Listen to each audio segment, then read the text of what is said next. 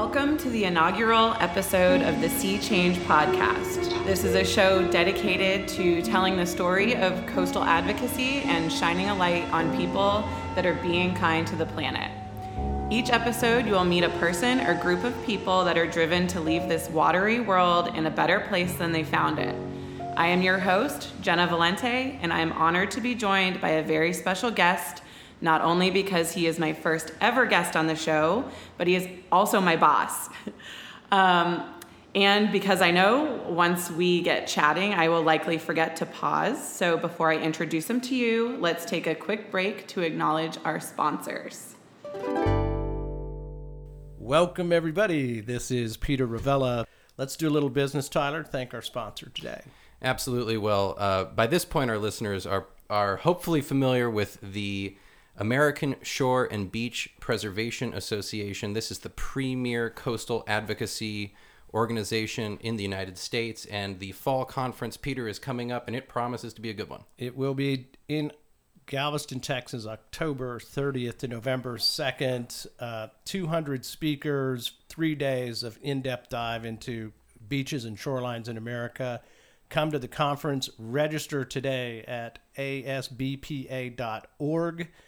We're going to be there, Tyler. We will. We're going to have a booth there. We will be podcasting there. We're going to uh, be interviewing the keynote speakers, Derek Brockbank, the executive director, uh, and you, uh, the conference goers and our listeners. We would love to have you on our final show, where we will be uh, interviewing people and asking them what they learned at the conference and what their takeaways are. We cannot wait.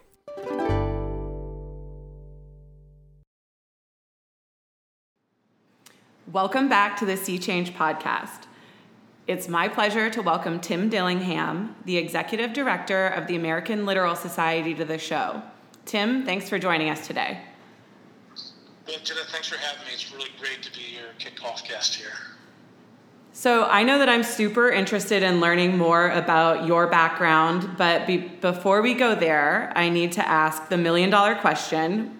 So the American Littoral Society, is it littoral, littoral, or any other way that people say that word? Um, I know that a lot of people say it differently, um, but I would love to know, how do you pronounce it, and what does it mean? So we always say littoral, uh, but I tell you, it, sometimes it depends on which part of the country you're from. So I hear littoral, uh, if you go to France, it's littoral. Uh, you know, the joke I always use when I start conversations are, or is, if you, if you weren't raised by Jacques Cousteau, you probably don't know what the word means. And it refers to that area along the coast uh, where where the ocean meets the coastline. And um, we really use it to describe the place that we do our work, uh, where our interests are, much more in the estuaries and the bays and along the Um, the edges of, of the coastline um, as opposed to the deep ocean. So um, now that we've set that straight, could you tell us a little bit more about who the society is as an organization? Um, what is the society's mission, and what are some of the core values? Well, we're, um, I think, one of the older uh, coastal uh, conservation organizations in the country. We were founded in nineteen sixty-one.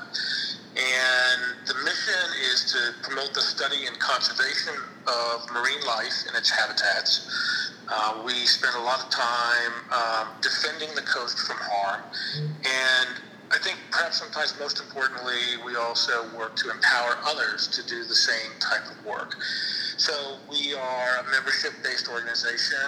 Um, we have uh, fishermen, scuba divers, surfers, beachcombers, sort of coastline lovers of all type um, come together um, through the organization, and we spend a lot of time out on the beach, out on the shore, exploring nature, exploring the life that's there, talking about it, and then ultimately trying to figure out how we can contribute to caring for the coast and taking care of this really just amazing, precious, but very, very vulnerable um, place and life um, that we've been uh, gifted with.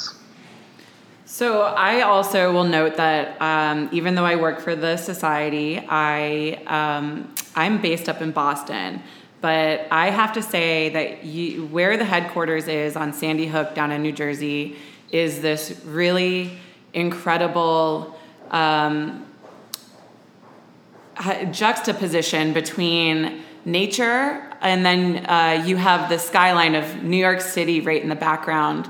And I always find that so inspiring when I go down to visit, um, just seeing exactly what we're doing the work for, um, and a reminder of, you know, the urbanization that's happening around the country, but thinking about how we can do it in a sustainable way. Um, so it's just a fascinating location that that we have for our headquarters down there in New Jersey. Yeah, you know, it really does uh, encapsulate the work that we do. And um, and the challenges, as you said, that we face as a society, as a global society, because I don't think that the issues and the concerns um, that we work on on the doorstep of, you know, the, the country's largest city um, are much different than many places around the world. Um, you know, it has a great history, too. It also, I think, reflects um, a lot of the promise of where we can succeed, because Uh, for those who don't know, a Gateway National Recreation Area, which um, sits on both sides of the entrance to New York Harbor, um, is about five thousand acres, I guess, of open space now. It used to be an Army base, and it's been a military installation of one type or another since the seventeen hundreds. And um, in the end, in the nineteen seventies, it, its last incarnation as a military facility was as a Nike missile defense base. For, for New York.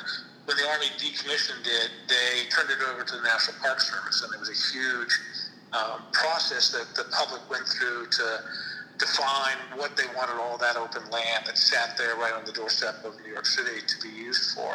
And luckily, they um, they decided to use it as a nature preserve, as a natural laboratory, and as a recreation area. Um, so we are the first beaches that you hit, the first ocean beaches that you hit coming south of New York City, um, about seven and a half miles of just beautiful open open beach, um, still intact dune systems, maritime forests, lots of wildlife, a major stopover for birds on the migration. And more recently, uh, we see whales offshore again, which I always think is such a wonderful thing, uh, to see whales outside of New York. Um, so it's a very special place, and you know, we try to tie it back to the lessons we're trying to share with people, not only of the beauty of the shoreline, the beauty of the life that's in the ocean, but um, the challenges and the possibilities and sort of the creative answers people would come up with when they put their hearts and souls into it. Absolutely. And for any of the listeners who have yet to visit Sandy Hook, um, it is just a stunning um, example of what we can do if we protect those areas that are vital to, um, conservation and wildlife and recreation. Um, it's a wonderful place to go visit. I highly recommend it. Um, and so Tim, I would love to learn a little bit more about your background. Um, if you could tell us where you're from and if you find that that place has inspired you Um, at all to pursue the line of work that you're in? So I'm a I'm a Navy brat. My father was a naval officer, career naval officer, and I lived all over the world in two-year stints. Um, I was born in, in the Mediterranean, in, in, in the island of Cyprus, and um, we then moved to California, to Virginia, across back across the Atlantic to Spain. I lived on the southern coast of Spain, then back to Maryland, uh, then to Japan, and then back to Maryland again, uh, where I went to college and um, you know, sort of started my career. And my family is still there.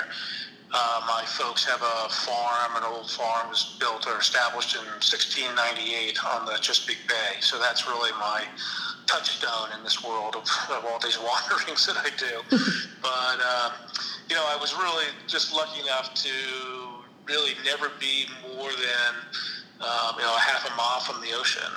And um, it was literally in my in my blood from the very beginning. My mother tells stories. Uh, uh, in California, we lived in Pacific Grove uh, back in the early sixties of, you know, looking out the back door and finding that I climbed over the fence and was trying to get down to the water's edge where the sea lions were. And, um, you know, when I lived in Spain, my brother and I used to walk the beaches and play in the old bunkers that the Germans and the Spanish had built uh, during World War Two. And I don't think we wore shoes for the entire two and a half years that we were there.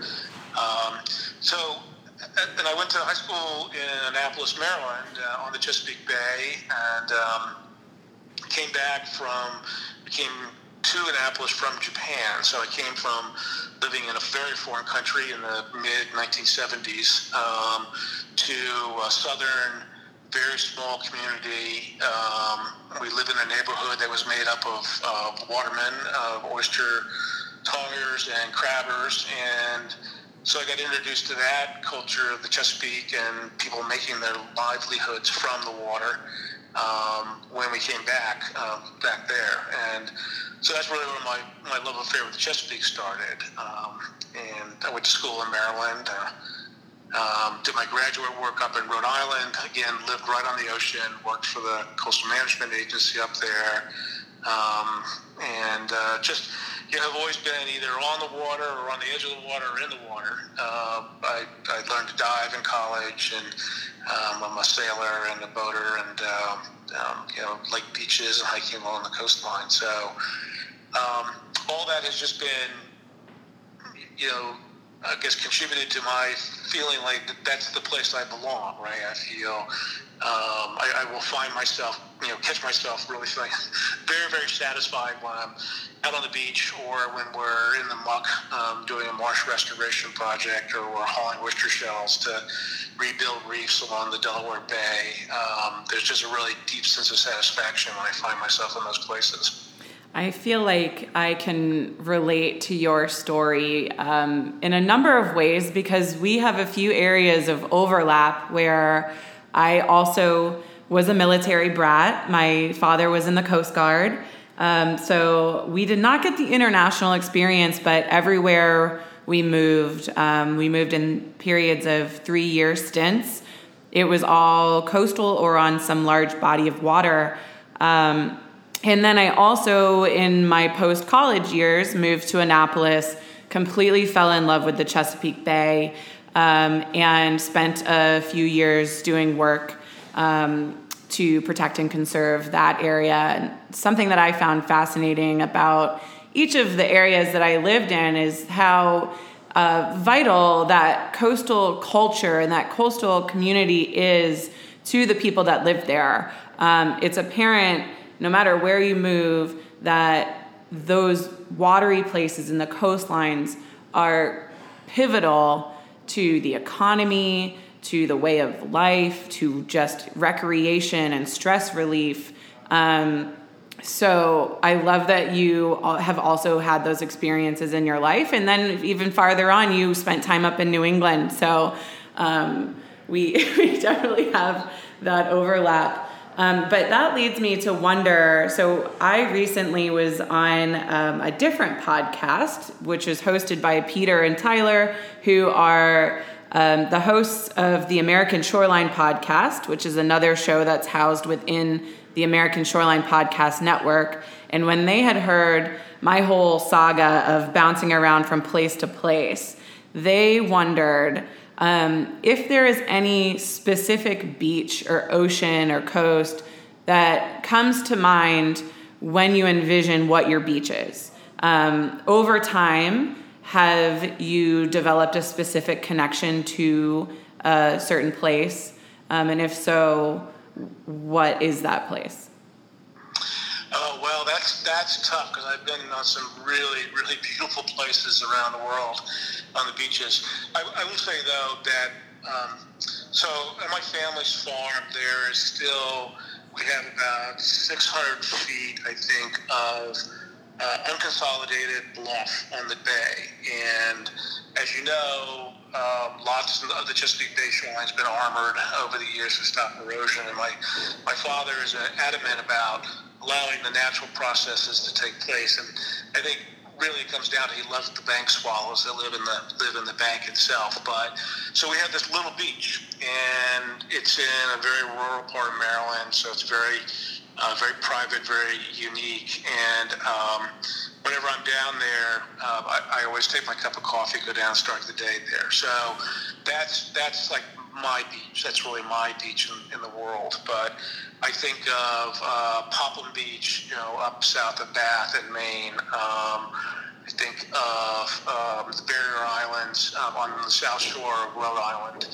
Uh, I was just recently back on Block Island and the cobble beaches that are there. So, I mean, they're all unique, and they all, I kind of try to make room in my heart for all of them, because they all, they all evoke these different experiences. Uh, but this little stretch of sand kind of stuck in between two long riprap walls, that's a very special place for me. Um, it really is, is very iconic. Um, you know, because I've been lucky enough to, you know, my kids grow up and, you know, have them, watch them from when they were very, very young, um, doing that first put your toe in the water and splashing in the water and throwing jellyfish at each other and all those kinds of things that you do, um, that really just build those affinities and those connections you have to places. Absolutely. I feel like um, many of the beaches that come to mind are dependent on what time period I'm thinking about and what period of my life I was in and how old and where we were living.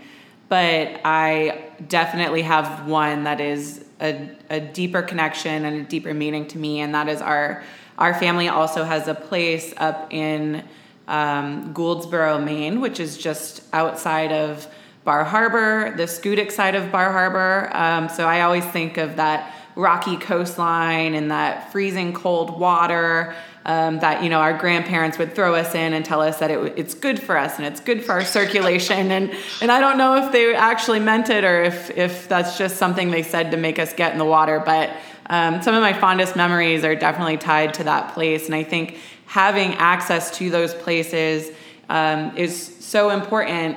Um, and allowing people to have opportunities to go visit the coast and have clean water and public access, um, so that they can they can have similar memories like to the ones that, that we cherish so deeply. Yeah, there's no doubt that we've been really fortunate, and and I absolutely agree with you that um, your fondness for these places are tied to your experiences. I mean, when you were talking about the people living along the water, I think. And I'm obviously very biased, but I, I think you get you get tied, and these communities are tied to the rhythms of the ocean or the bay or the coastline, which are in many ways are um, just sort of more apparent, more present in people's lives, right? There's lots of conversations about where the tide is, right? When the tide's going to be in, when the tide's going to be out, when the storm is coming, you know, are the boats tied down, how are the crabs running.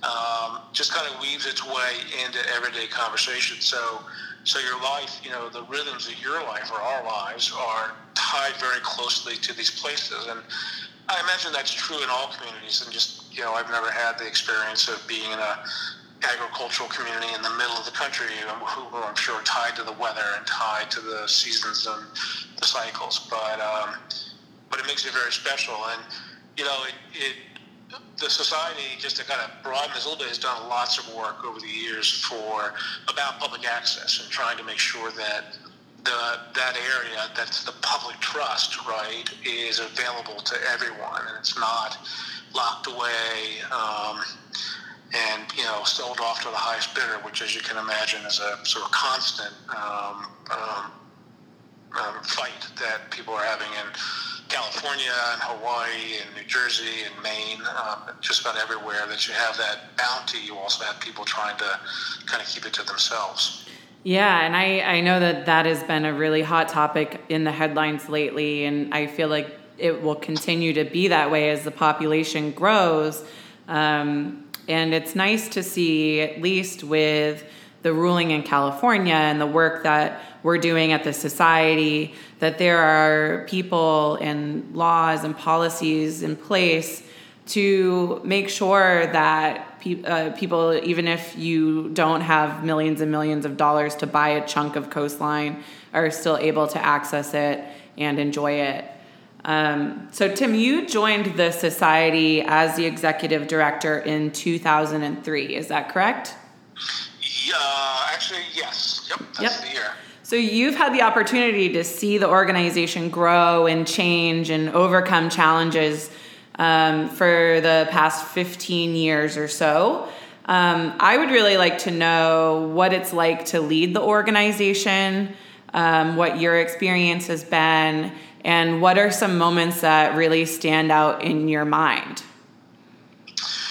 Well, um, as you can imagine, I mean, it's it's uh, it's like spinning plates a lot of times, like keeping all the sort of the plates up in the air. Um, but I mean, first off, there's there are tremendous people, present company included, who, who are part of the society, and um, so their talents and their efforts go into it, and I and I get the you know the great honor and uh, pleasure of trying to help direct and focus that. Those talents on what I can see as being the most pressing issues of the day. Um, you know, I, I mean, people that work in advocacy, people that work in the environmental and conservation movements are always fighting against the status quo, right? Everything from our economic system to our political system is is often um, um, sort of tilted against the things that we're trying to do, whether it's to protect public access to the coastline from being privatized, or whether it's to bring clean water back to the city of Philadelphia. Um, you know, it's we're running against trends. So, so that part of it is it's a tremendous challenge, but it's always um, I try to keep it in perspective, right? Because um, you know. If you value these things, then somebody has to do that work, right? Somebody has to stand and um, and speak on behalf of these issues and these resources that don't aren't able to give voice to it, um, to their own protection, to the needs that they have. Um, so the you know the work as an executive director is trying to figure out, one, where can we make those gains? What are the issues that are most pressing? Um, where are there places for us to advance the positive um, things that will help the, the ocean and the coastline? Um, where do we need to play defense? As I said, we spend a lot of our time trying to figure out how to empower others, because we, we know that the twenty-four you know people that we have on staff are not enough to, to save the ocean, right? So we clearly spend a lot of time um, trying to bring others into uh, this cause and to help them understand Um, and, and um, the issues, help to empower them through tools and techniques that they can use to act on what are usually very deeply held convictions of their own. Um, you know, the society has grown, as I said, from uh, fairly small when I got there. I think we had five staff people um, in the core organization when I took over, um, to the twenty-four that we have now. And in doing that, we've Um, grown into educating people. One of the things that I um, felt very strongly about when I first came in was New Jersey has a is a very um, um, economically and often racially segregated state, and there are communities that live along the ocean which are not very wealthy, um, and there are kids in the school systems there that don't have marine sciences in their curriculum. So we started a program to bring marine science into an after-school program, and, and to take the kids down to the shore, which was, you know, often just blocks from their from their homes and from their uh, from their schools, and teach them about the ocean, but also teach them about science itself, um, the practice of science, the study of science, and and then. As that program evolved, which we called SeaQuest, um, it started to, to tap into the idea of, well, here are job opportunities. So we um, opened up um, partnerships with the Coast Guard and with the Marine Science Labs here on Sandy Hook, where as part of the curriculum, the kids got to come and see what science practitioners were doing, right? So the ways that people were working on the ocean. Um, when the uh, uh, when the hurricane when Hurricane Sandy hit, Um, you know, there was terrible devastation in the New York, New Jersey region, um, and the natural habitats of the bays um, didn't suffer any less than um, than some of the built communities. So we got into a big program at that point um, of restoring habitats, and that started off really around horseshoe crabs and migratory shorebirds on the Delaware Bay. But we also built um, flood control structures that could double as new pathways for uh, river herring and other anadromous fish that were unable to get back up, up into these estuaries at times. Um, we rebuilt marshes in the heart of New York City um, in Jamaica Bay, and brought kids in from the community through a restoration corps to, uh, again, you know, teach them job skills at the same time we were connecting these kids to to the environment.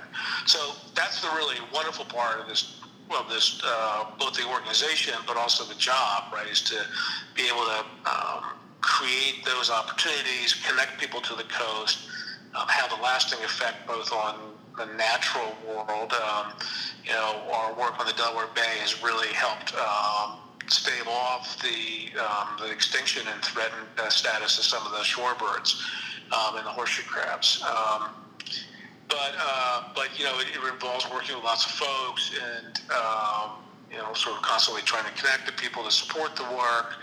Um, and then often spending lots of time talking to people who don't want to accept the science, um, unfortunately, more recently, about some of the threats that we have to grapple with, particularly climate change and the impacts climate's having on our oceans. And then, as you kind of acknowledged earlier, you know, the ocean not only is fundamental to our ability to breathe, but uh, but um, you know, our economy is tied to it, our way of life, um, and, and sort of some of our spiritual well-being, I think. Um, so, so that's the, you know, today, these days, that's a big part of the work, is trying to figure out how to make that connection with enough people to change those um, those minds.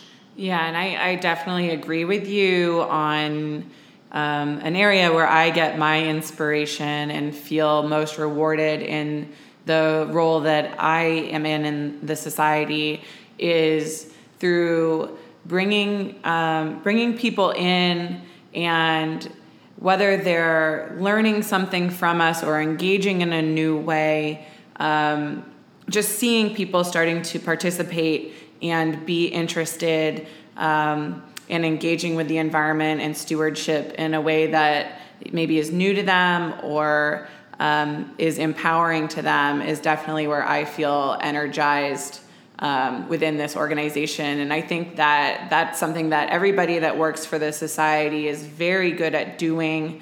Um, and I get a lot of in- inspiration from uh, those twenty-four other folks, twenty-three other folks that I work with. Everybody is so dedicated to their job, and it's really apparent how passionate um, every single employee that works for the, the society is. Um, and it's, it's, really been a special experience um, coming on. I've, I've been with this society now for almost three years. Um, time flies, but they've been they've been wonderful just to get to know all of the diverse people and minds um, that make up this team that all work together to to push that message of conservation Um, and environmental stewardship forward, and then welcome the community in um, to help us learn about our natural world and help protect it.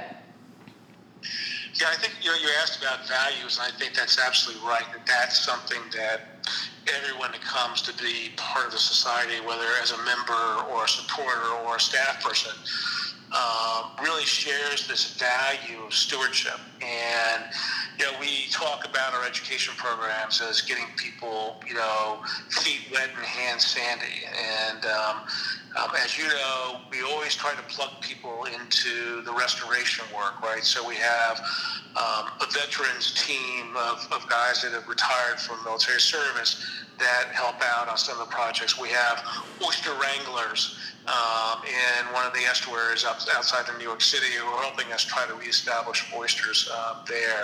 We have the restoration corps, and all, all of this is about being outside, right? We are not um, we're not folks to put the environment up on on a shelf where we're not going to interact with it. Um, you know, we are literally up to our hips often in mud and sand and water. Um, we love to drag a seine net, right? We still I still get the same fascination out of seeing the fish come up on the same net that these little kids are getting for the first time when they see it as one of our educational tools. So that's really a that's really a fundamental value of, of the organization, and, and that's why we talk about. Yeah, a big piece of what we try to do is connect people to the coast, right? And we try to do that through lots and lots of different ways, but but obviously the most fun is when you actually get out there on the beach, in the water, you know, and, and get a chance to, um, if you're lucky, um, see, hold, touch, you know, watch these, these amazing animals that live in the ocean and in the bays. Yeah, I was actually going to make a, a wise crack about, well, sometimes we're also up to our hips in mud and sand and water um, up on Capitol Hill. um. Right, right. Uh, or, yeah, so, and, and that's, I mean, that, but that's, you know, that's like, that's still trying to connect people to the coast, right? Even though it's, you know, we're all dressed up and we, we have lots of scientific and legal and, you know, politically oriented information with us when we're trying to convince folks to do the right thing up there, to protect the ocean and to take care of the coastlines. Um, it's still fundamentally that that value about um, sharing our knowledge, our passion, our experiences to connect them to why this place is important, right, and why we need to take care of it, uh, why it's a, a duty and an obligation that we have, um, I think individually, But but as a country, um, you know, in particular, um, to take care of these places. Yeah, and I think it's really special for our organization uh, to be providing opportunities to people to feel empowered and um, move that conservation goalpost forward in so many different ways. Whether it is, you know, getting out there with the seine net and you know, tromping through a marsh, or if you are dressing up and going to meet with your member of Congress and, and feeling powerful that way. Um, we really do cover a, a wide range of, of ways that you can get out there and advocate for conservation and for the coast. Yeah, and that's, and that's, you know, that's our, that's our niche in this, right? I mean, we do the education work, we do restoration programs, but ultimately, there's always a connection between that work and this and this conversation about um, conservation policy or ocean policy or coastal policy, right? We um, we're always trying to bring folks along. We're sort of laddering them up in their engagement around these issues, and it, it keeps going back to that. You know, you know, you protect what you love, and you only love what you know. Um, idea. Um, so. Um, you know, it's important, and it's important to have people that are willing to do that, because I think folks are very um, intimidated these days by politics, um, given the tenor of some of the political conversations we have. Um, but it's it's it's fundamental, right? In that these are public resources, um, ultimately. And uh, the only way the public's interest is going to be protected is if, if it's articulated, right? So that, that role of connecting the public and helping to be that bridge between the science and the policy question um, is something I feel very strongly about uh, a role the society um, prioritizes. And, you know, we're not the biggest group around, um, but we're also not the smallest. So we try to be smart about how we do it. We try to be strategic, and we very, very much believe in partnership. So we have, you know, there's a lot of really great people in this country um, um, that are working on the oceans, they're working on bays, um, working on clean water, you know, migratory animals, you know, just lots and lots of different aspects of this world that we're lucky enough to be spending our, our lives in, our professional careers. Um, and so... You know, another sort of cultural value of the society is that we really believe in those partnerships, and we uh, we do a lot of work, put a lot of time and energy into um, sharing our knowledge and our capacity and our skills, uh, but also drawing on and relying on our partners. Absolutely, and I, I feel like that's something that I've learned over the years is that as a conservation a conservation community, we are much stronger together. Um, And the partnerships are only going to be beneficial to us moving forward. And I, I agree. I think that's something that um, our community has been very good with, and the society has been um, very good about making those connections and always welcoming in new organizations and new individuals into our world um, to try to um, help both our our own organization meet our goals and then help our partners um, advance in their goals as well. Um, so reflecting on your time at the society, what are some of the things that you're most proud of, and um, what has running and leading this society, the society, taught you about leadership? Well, you know, I, I think the one thing the, I'm most proud of is the role the society played in protecting the red knot, which is a migratory shorebird that flies from the tip of South America to the Arctic and stops in the Delaware Bay every spring. At the same time, the horseshoe crabs are up on the beach uh, laying their eggs, and the birds refuel on those eggs. Um, and years ago, in the nineties, there was a overfishing, unregulated fishing of the horseshoe crabs, and that population crashed, and not surprisingly, the red knot population crashed. So the society worked with Uh, a couple partners, uh, the Audubon Society, the Delaware Riverkeeper, and we fought to finally get a moratorium on the harvesting of, of horseshoe crabs as bait um, in the Delaware Bay. Um, we lost the Delaware side of that in court, but we managed to protect the um, New Jersey law um, in court. So, you know, now you can't harvest the horseshoe crabs, and the birds are holding their own. They're not recovering, but we're still taking, you know, more steps. So that was a tremendous fight to to get that protection secured. Um, the Littoral Society was one of the first litigants under the Clean Water Act um, about the cleanup of the Chesapeake Bay, as well as other states. Um, and um, some of its actions set in motion um, the programs which have been very, very successful in Um, and cleaning up the bay. Um, so even though that wasn't, you know, my accomplishment by any means, that was the, something the society um, has had a role in.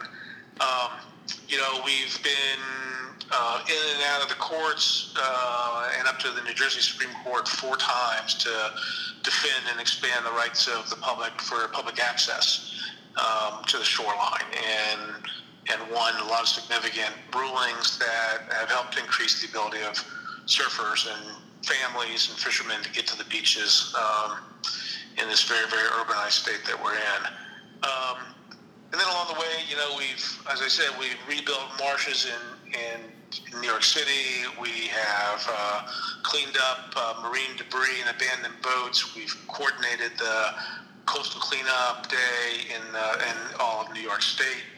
Um, all of which I think have a, you know, have made a really great contribution. So um, it's nice to be able to look back and see that. Um, you know, there are a couple places that, but for our work, would have been paved over, and that really is gratifying. And I still drive by those places that uh, used to be, there were housing developments slated, are now internal to um, National Wildlife Refuge units.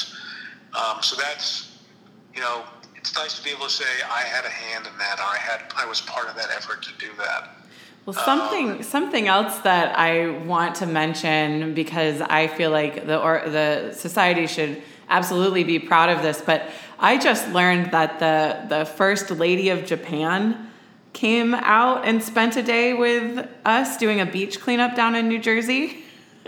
Yeah, yes, it was great. Just a couple weeks ago, uh, Missus Abe was in New York with her husband, the Prime Minister, for the U N session, and we got a call from the Japanese consulate who uh, wanted to arrange a visit. She uh, she likes to learn about different parts of New York, and she's very um, very interested in marine pollution issues uh, and plastics in particular. And uh, it was great. She. Uh, we took her out on Jamaica Bay, uh, which is a big bay inside Queens and Brooklyn, uh, internal to New York City, and showed her all the wildlife that was there. And then we went and cleaned up a very, very dirty piece of beach, um, unfortunately. And uh, she led the charge. She was by far the most active uh, person cleaning up stuff off this beach. And I had to laugh. By the end of the hour, uh, even the Secret Service protection detail was picking up garbage and putting it into into bags to get it off the beach. So, so she was definitely leading by example. But uh, but that was great that that they you know knew enough of us to find us, to seek us out, and that we were able to um, again connect somebody to the coast who hopefully will carry that lesson and and really share it. Um, and she's a tremendous position to do that, obviously. Yeah, from from public access wins to world leaders engaging in beach cleanups, there's so much to be proud of here. Um, so what has your role um, as the executive director of the society um, taught you about leadership? Well, I think um, a couple things. One is it's important to uh, lead from the front, right? I think uh, you know my responsibility is to articulate a position, to um, you know figure out where we're going to stand, and which is not to say that I do that completely independently, right? Um, we we talk about things amongst ourselves with the staff. We we seek out our partners, but.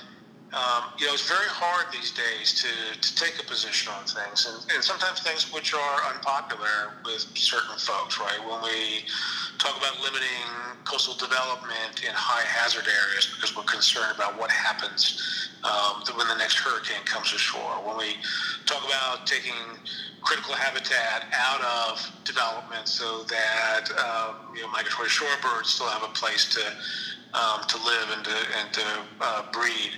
Um, that's not always popular with mayors who are seeking tax revenues from that development. Um, but uh, I think, you know, in order to have uh, um, anybody follow, you have to lead. So you have to be willing to take that position.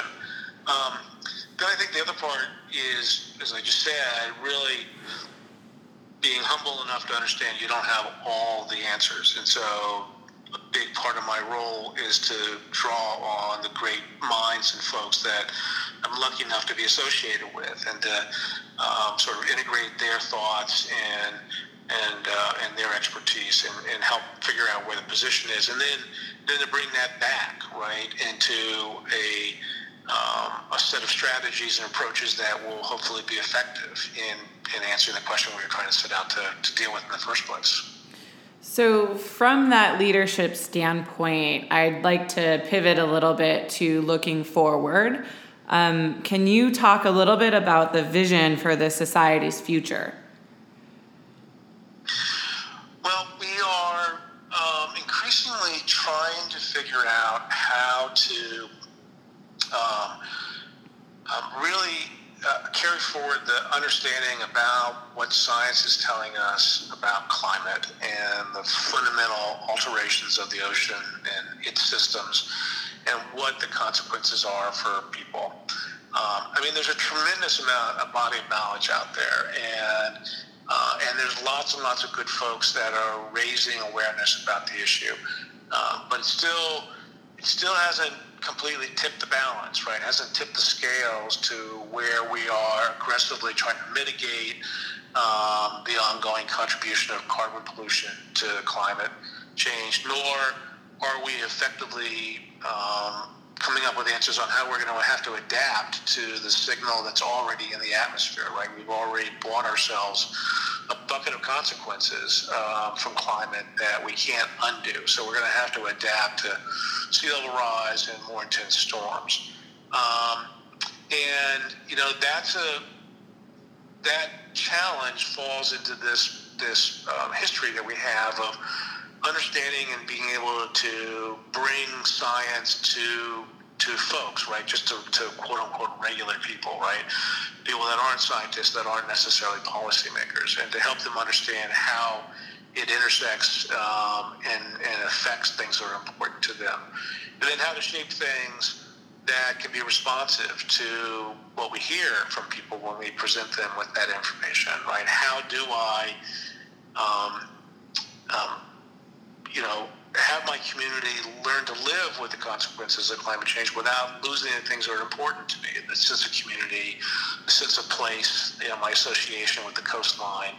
Um, those are things that people talk to us about when they when we talk about, you know, the need for change and adaptation. Um, so we so we are trying to continue to build on our history, build on the things we've learned, but refocus them for these new challenges, which are, you know, they're, they're global in scale and and existential, I think, in nature, right? We are talking about just changing the basic mechanics of the planet and uh, and having to deal with that. So that's a, a huge challenge. Um, Part of that, you know, which expresses itself on the sort of the education end, is we're also spending lots of time thinking about how do we continue to redouble our efforts to connect people to the coast, right? As we all get more and more lost in our devices and people become less and less community-oriented, um, how do we break through that and get people back out to where they're getting their feet wet and their hands sandy and learning about and coming to love these these beautiful things um, that are on the coastline.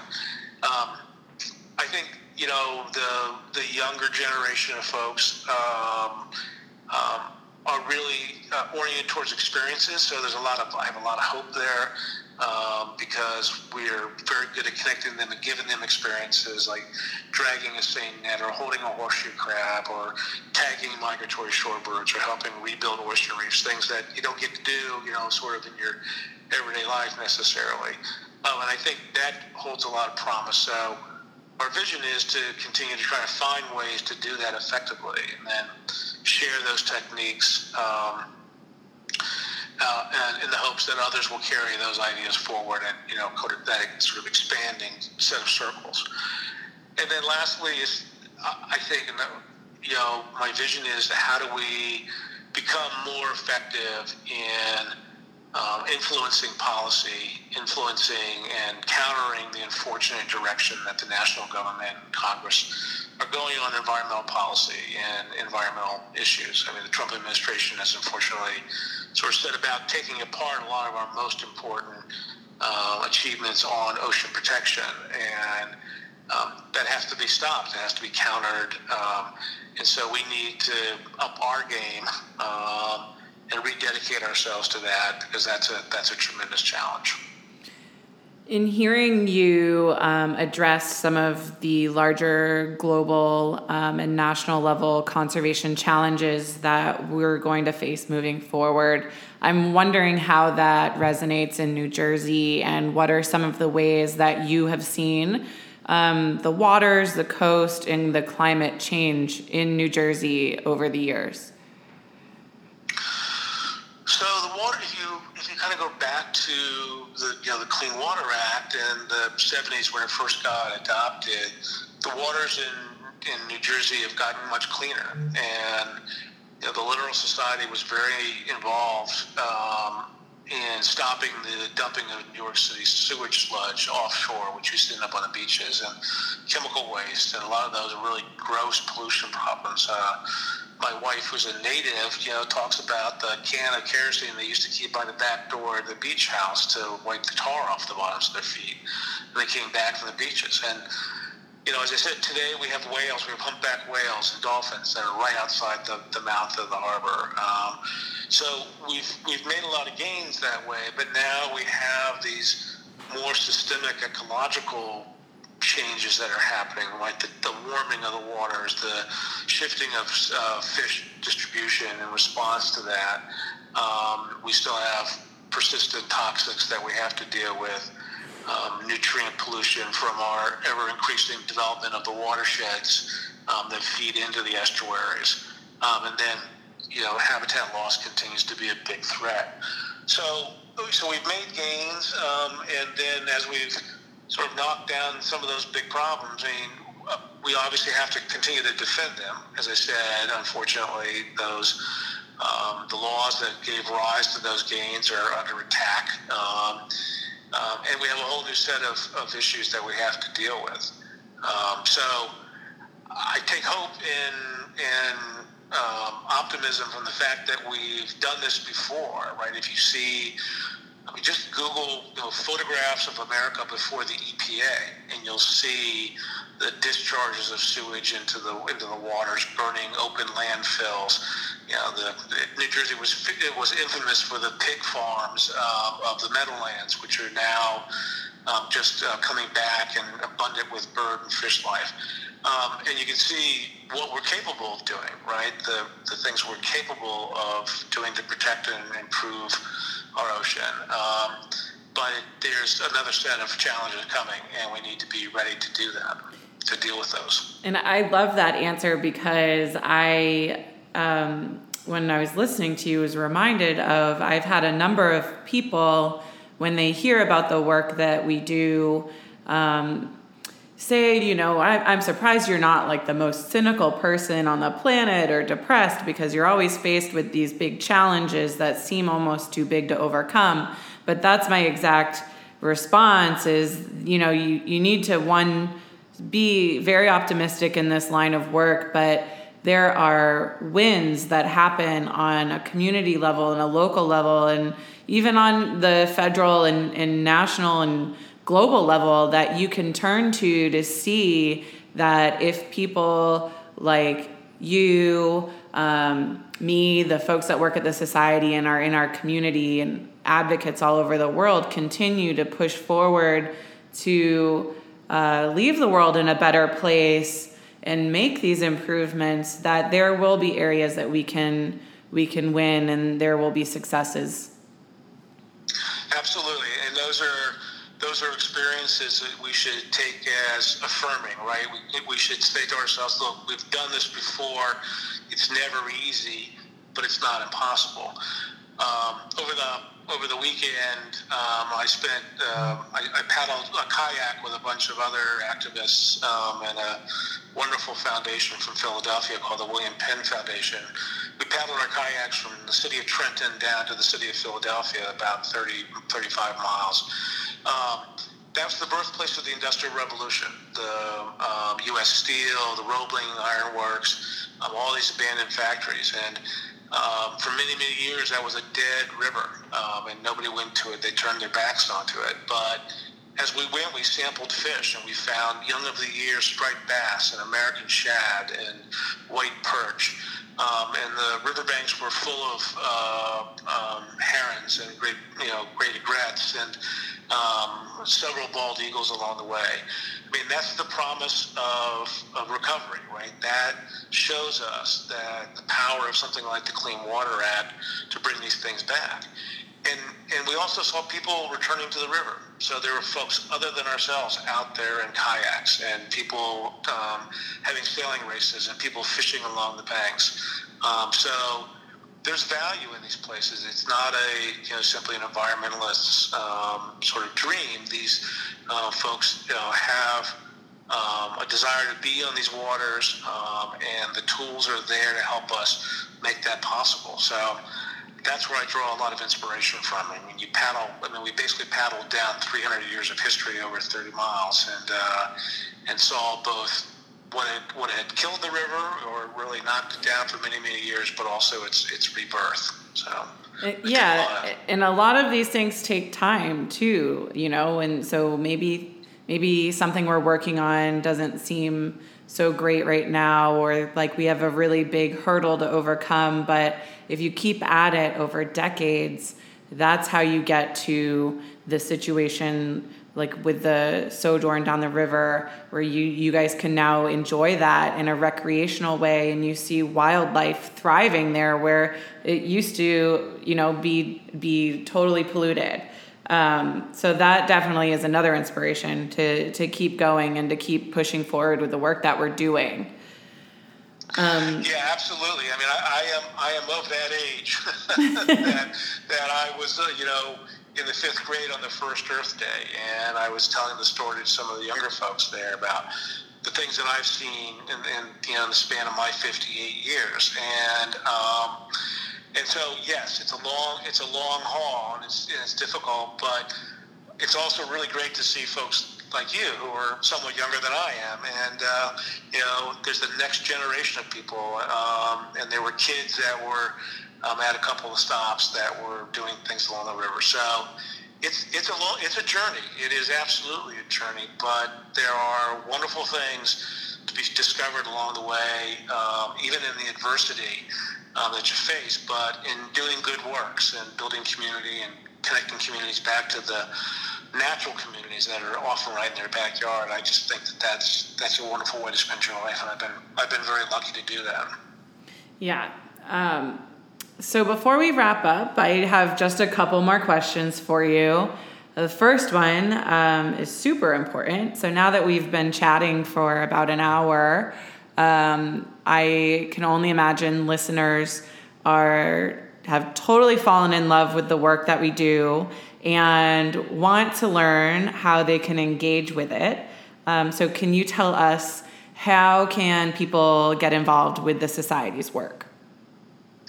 So we run all sorts of events, everything from nature walks to work days on rebuilding oyster reefs and salt marshes that folks are always welcome to come out and, and join in with us. Um, And you can find those events on our website, uh, which is just littoral society dot org or .com. And, um, you know, we we are a membership organization, so people can join with us and, and sort of be on the inside track and get literature from us and uh, see, you know, early on where those opportunities are. Um, and then usually when there's a uh, any issue of any significance, we're often there. And we... Um, send alerts out. Um, we work through coalitions, the Healthy Ocean Coalition, the South Jersey Bayshore Coalition, um, you know, to try to give people opportunities to plug into those those issues. Um, so there's a whole variety of ways they can be involved with us. And also, I can give a plug for social media if if our listeners are into um, Facebook and Twitter. On Facebook, it's the American Littoral Society. It's L I T T O R A L. And on Twitter, it is at Littoral Society. Um, so we welcome you to follow along there, um, because oftentimes if there are events or ways for the public to engage with the work that we're doing as an organization, we will post it on social media. Um, and the last question I have for you, Tim, is, is what advice do you have for anybody that is looking to get into this field or this line of work?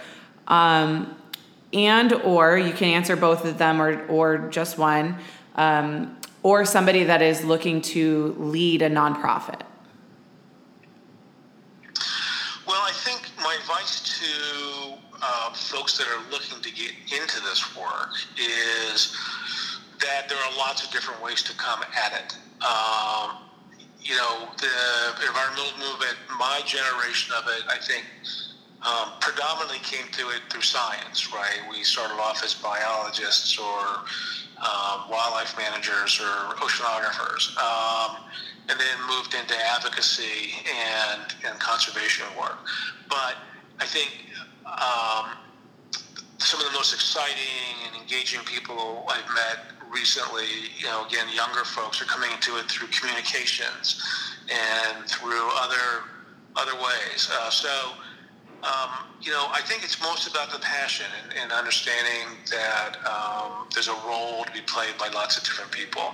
So don't think you have to go through um, organic chemistry in order to be involved in ocean conservation. Uh, there's lots of different things to do. Um,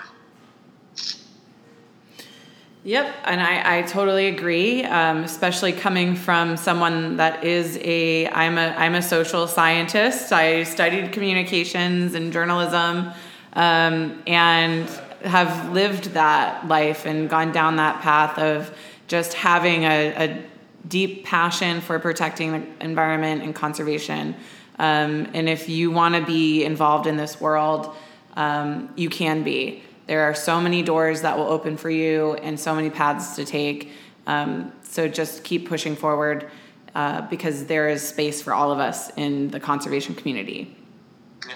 And, the, and I always I always joke, but I always say, and they're really great people. I mean, think about people who have dedicated their lives to being on the beaches or being in the ocean or surfing or fishing.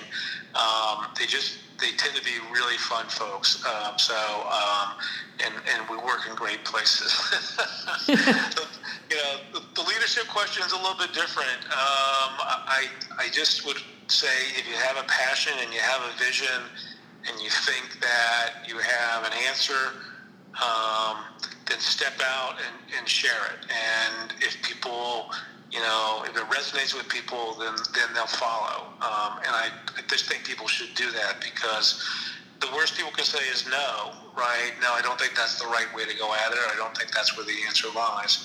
Uh, but um, it's only by, by sharing those ideas, by kind of having sort of the courage to step out and say, hey, this is what I thought about that. Um, that's where leadership comes from. And then...